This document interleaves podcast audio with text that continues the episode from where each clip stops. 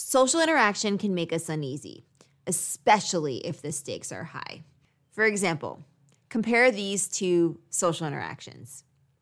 Giving the Starbucks barista your morning coffee order and having a one-on-one evaluation reports meeting with your boss.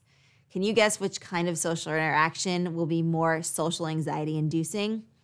The meeting with your boss, of course. In today's lesson, I'm sharing five strategies to help you communicate confidently with your boss, your supervisors, and the other higher-ups so that you don't have to fear these types of social interactions.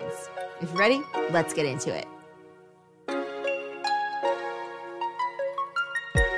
To be clear, it is absolutely one hundred percent a natural response to feel the pre-meeting jitters in your belly and have an overall sense of malaise and anxiety when your boss calls you into their office.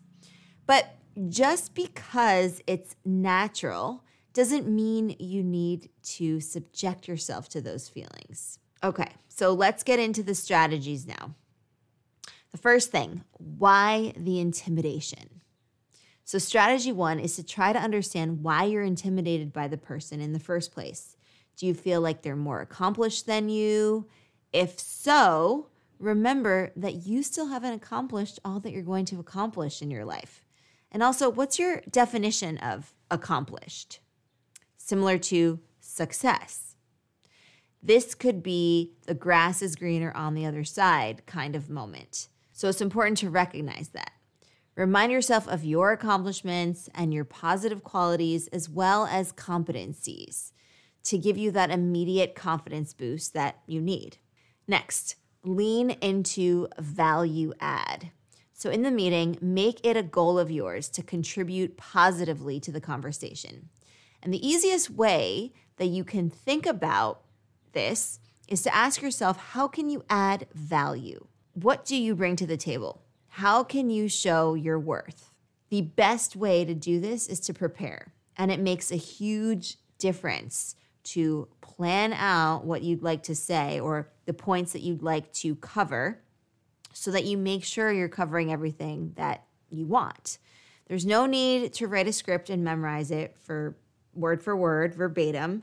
It would be wiser to have an outline with two, three points, and then you can back that up with anecdotes, data, work experience, and other examples, because this is going to help substantiate your points and also validate them.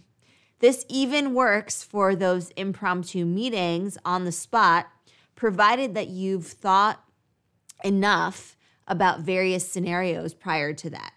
For instance, knowing that progress reports are around the corner, you might speak to accomplishments from this quarter and last quarter, or you might explain a snafu that occurred and turn it into something positive. Again, anything you share should circle back to how you are adding value, adding value to the project, adding value to the team, adding value to the company at large, and so on. Strategy number three, don't aim to impress. We all know when someone's trying too hard.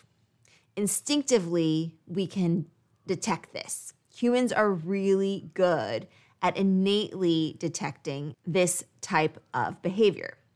The best thing here to do is to be as genuine and authentic as you possibly can. Avoid the temptation to bust out advanced vocabulary that you studied for the G R E or complicated sentences. Generally speaking, the more someone aims to impress, the less they actually do. Speak as clearly as you can, use simple terms if you're using abbreviations and different types of acronyms and jargon. Make sure you define those ahead of time so that the listener can follow along and not get lost in the jargon. Don't blabber away. It's very difficult to just sit there listening to someone yap on, right? Listen more than you speak. Listen actively and be engaged in the conversation. The way you do social interaction will be impressive enough, especially if you're aware of it. Some people think that they have bragging rights if they've achieved certain milestones. Well, the truth is, It's the humble and the modest people who've accomplished something huge that is more impressive than those with the loud, booming voices trying to dominate conversations and impress others. All right, strategy four, remind yourself. So remind yourself that they were once in your shoes before. Are you just starting out with your career? They've been in that same exact spot. Are you having a tough day? They've had a few of those, maybe even more than a few. Are you new to a role that feels like it's way over your head? They've also felt that way many a time. So basically, anything that you're going through, they've gone through too. Rest assured. It's part of the human experience. It might not look exactly like your experience, but it'll be similar enough that the situation resonates with them. If you're feeling up to it, you can even open up by speaking firmly from the heart and even ask them for their counsel. Of course, this will depend very much on the nature of your relationship, but these kinds of conversations could help facilitate some mentorship. Next, fake it till you become it. So this is different from fake it till you make it, which we all know. This is really about acting with confidence before you even have that confidence. And that's really important because the idea is that the mere act of going through the motions of how a confident person feels and how a confident person walks and talks and even thinks, you're putting yourself into the shoes and the mindset of a confident individual. And what you're doing is essentially assuming the role of a very confident person. And so assuming this identity will catapult you into the confidence zone. That's important because most of the time, we take on big roles and start new projects before we're even ready. Think back to big moments in your life where you weren't necessarily ready for that job opportunity or that new role or whatever else that came your way. You might not necessarily have been ready in that moment, but you rose to the occasion and you grew because of it. You learned so much. You got out of your comfort zone and the confidence followed. So starting before we're ready is actually the right thing to do. And you know how the saying goes, if you start when you're ready, then you've started too late.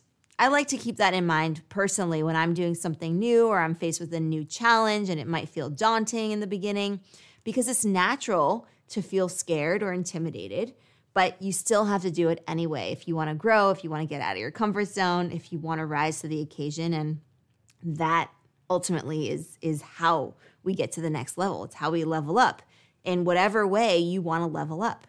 So believe that you can and you will. So the faking part of this is simply that you begin with the action and the mind will follow suit. So you don't necessarily feel confident, but you're going to act like you feel confident. So you'll fake the confidence, but then as you're faking the confidence, you become confident, which is very cool.